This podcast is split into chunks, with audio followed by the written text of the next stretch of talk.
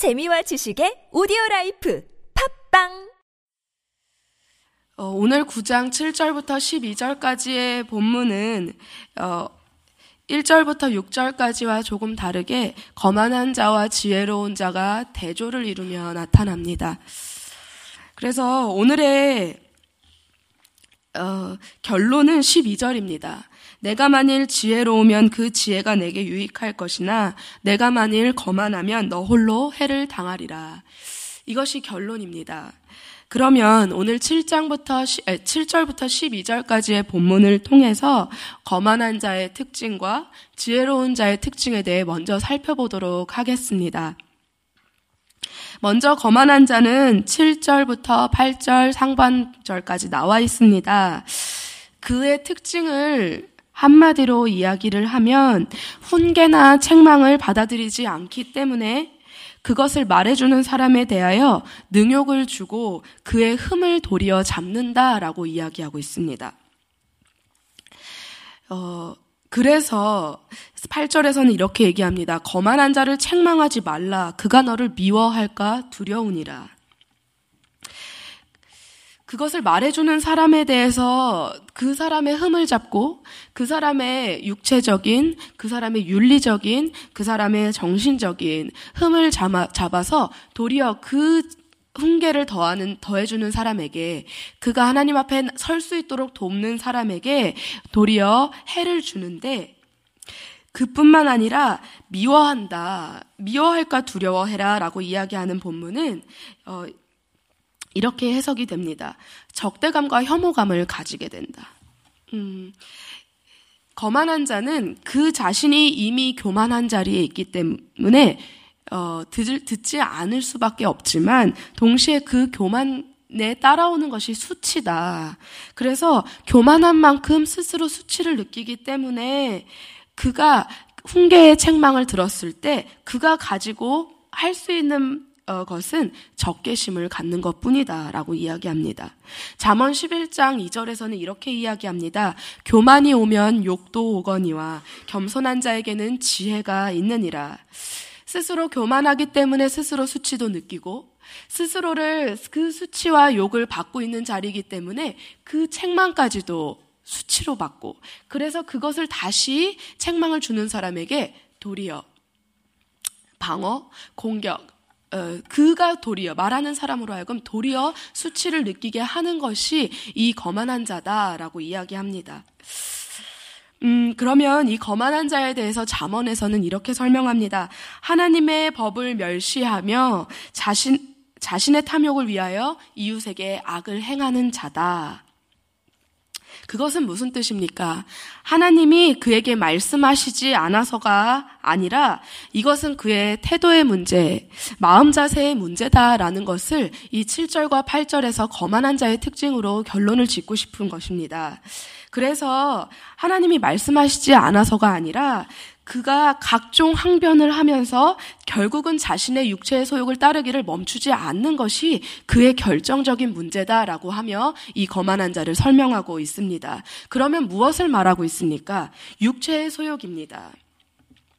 알지만 육체의 소욕을 따르기로 결정하는 것입니다. 그 과정 중에 자신의 스스로를 항변하는 것을 계속해서 멈추지 않습니다. 이것은 그의 마음의 자세를 통해 자세를 어, 어, 바닥에 놓고 그가 하는 행동입니다. 그래서 끊임없이 자신을 합리화하거나 자신의 죄에 대해서 스스로가 벗어날 수 있는 기회를 자꾸만 잃어버리는 것입니다. 그러면 8절 후반절부터 9절까지 나오는 지혜로운 자의 특징은 어떤 것인지 다시 보도록 하겠습니다. 그는 거만한 자와는 전혀 다릅니다.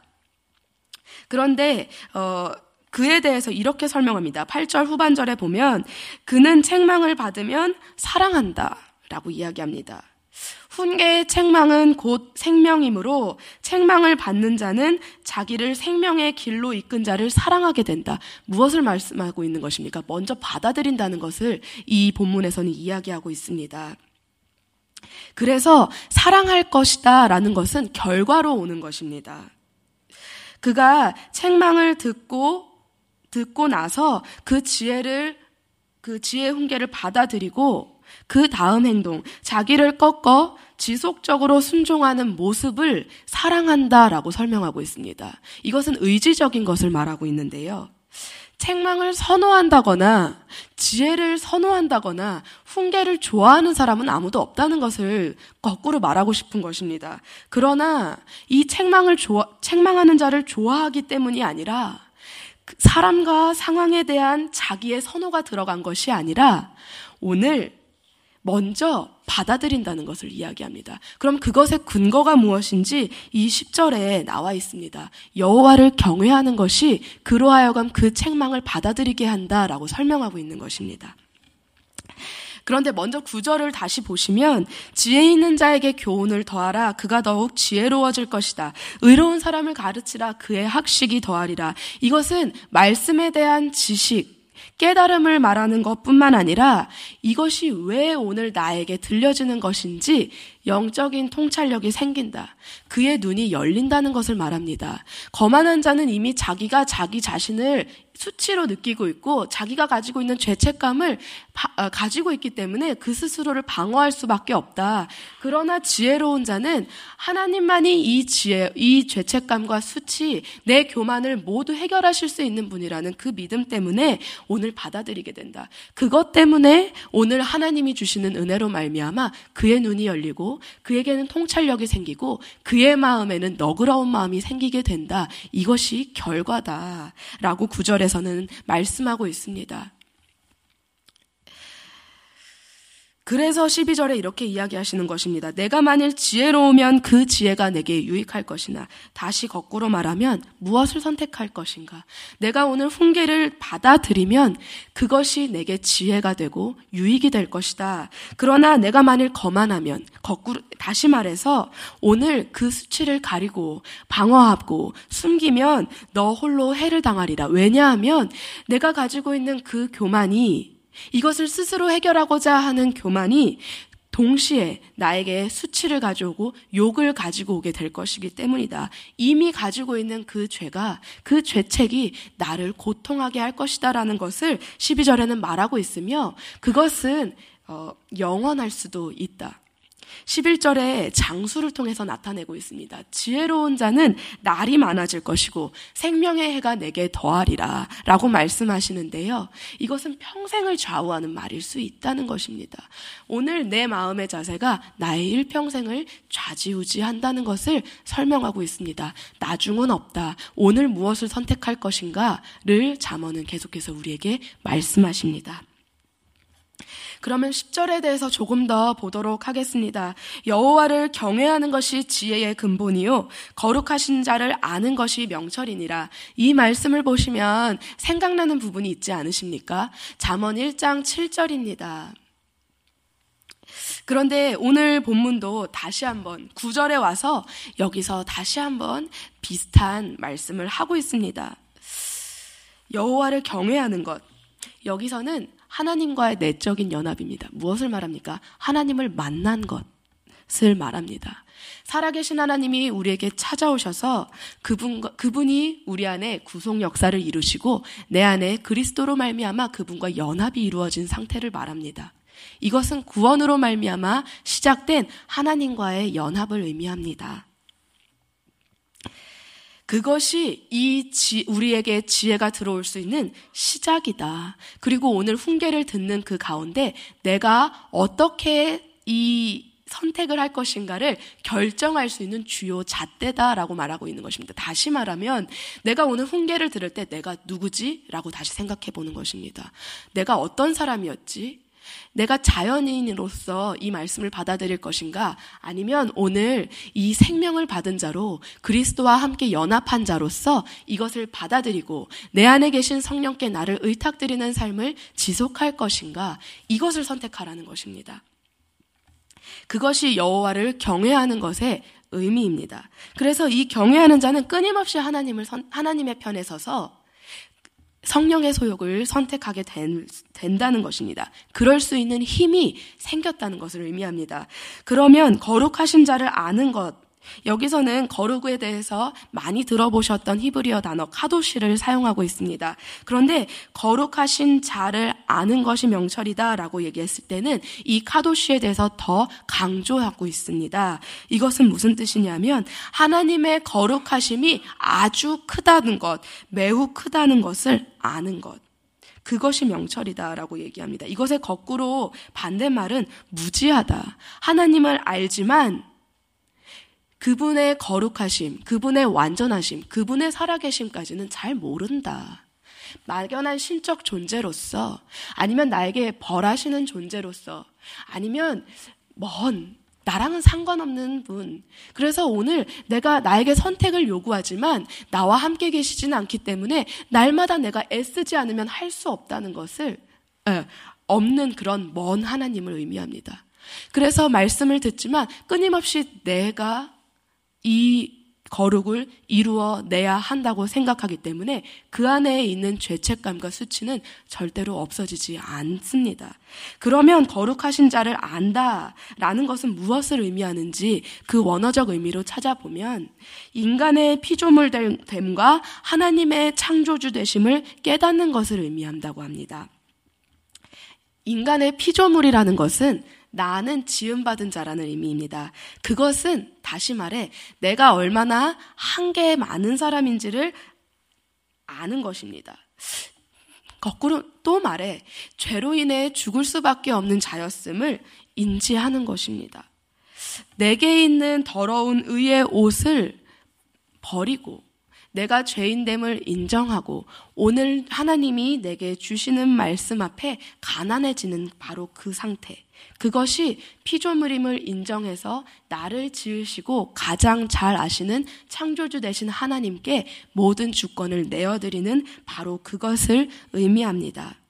그러면 훈계를 들을 때 그 지혜로운 자가 실제로 취하는 것은 그가 실제로 어떻게 생각하는지 상상해 볼 수 있을 것 같습니다. 내가 오늘 어떤 사람이었지?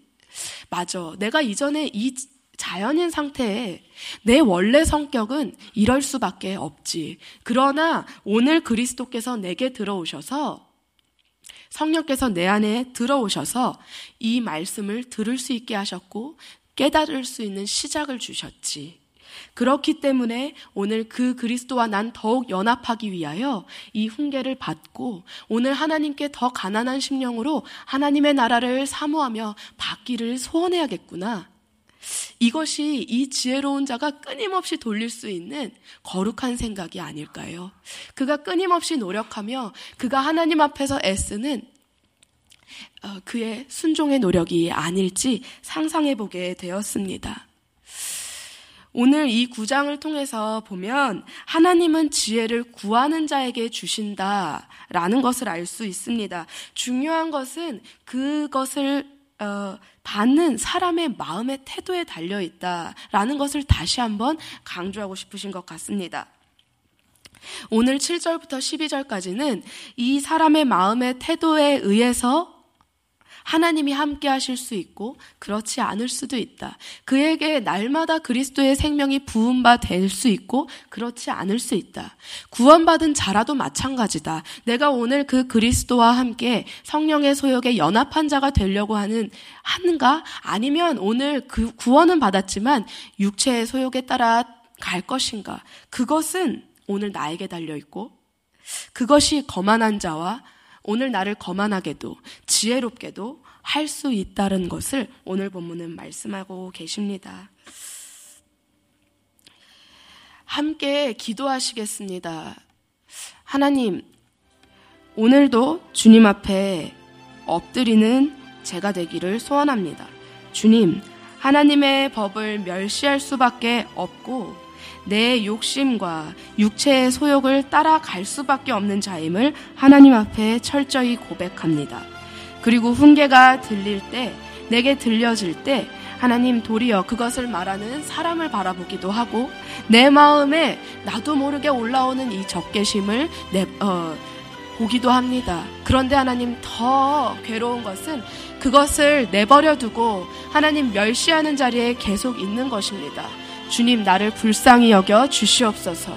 하나님이 말씀하신 그 분명한 첫 어, 말씀에 하나님 순종하지 않고 거기에 물을 타거나 타협하는 제 자신을 발견하게 하시고 하나님, 하나님이 더, 나에게 더 분명한 말씀을 주시옵소서라고 고백하기 전에 먼저 나의 마음을 하나님 앞에 겸손하게 준비하는 우리가 제가 될 수 있도록 주님 도와 주시옵소서.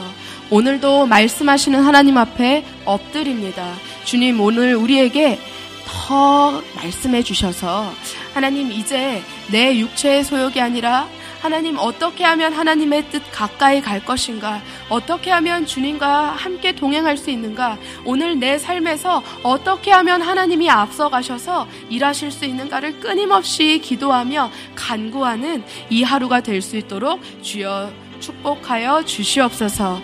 하나님 4월이 시작되었습니다. 벌써 2016년도 이렇게 어, 또 끝을 향해서 갑니다. 하나님 잠언을 묵상하는 이 시간 동안에 성령님 일하여 주시옵소서. 아버지 지혜를 말하고 끊임없이 우리가 들으며 하나님 또 주님 앞에 돌이키는 시간이 있지만 주여 주께서 우리를 근본적으로 변화시켜 주기를 더욱 소원합니다. 하나님 그것을 위하여 아버지 내가 오늘 해야 할 이 선택의 자리에 놓일 때마다 하나님을 선택하게 하여 주시옵소서. 주님 함께 주님을 부르심으로 기도하시겠습니다.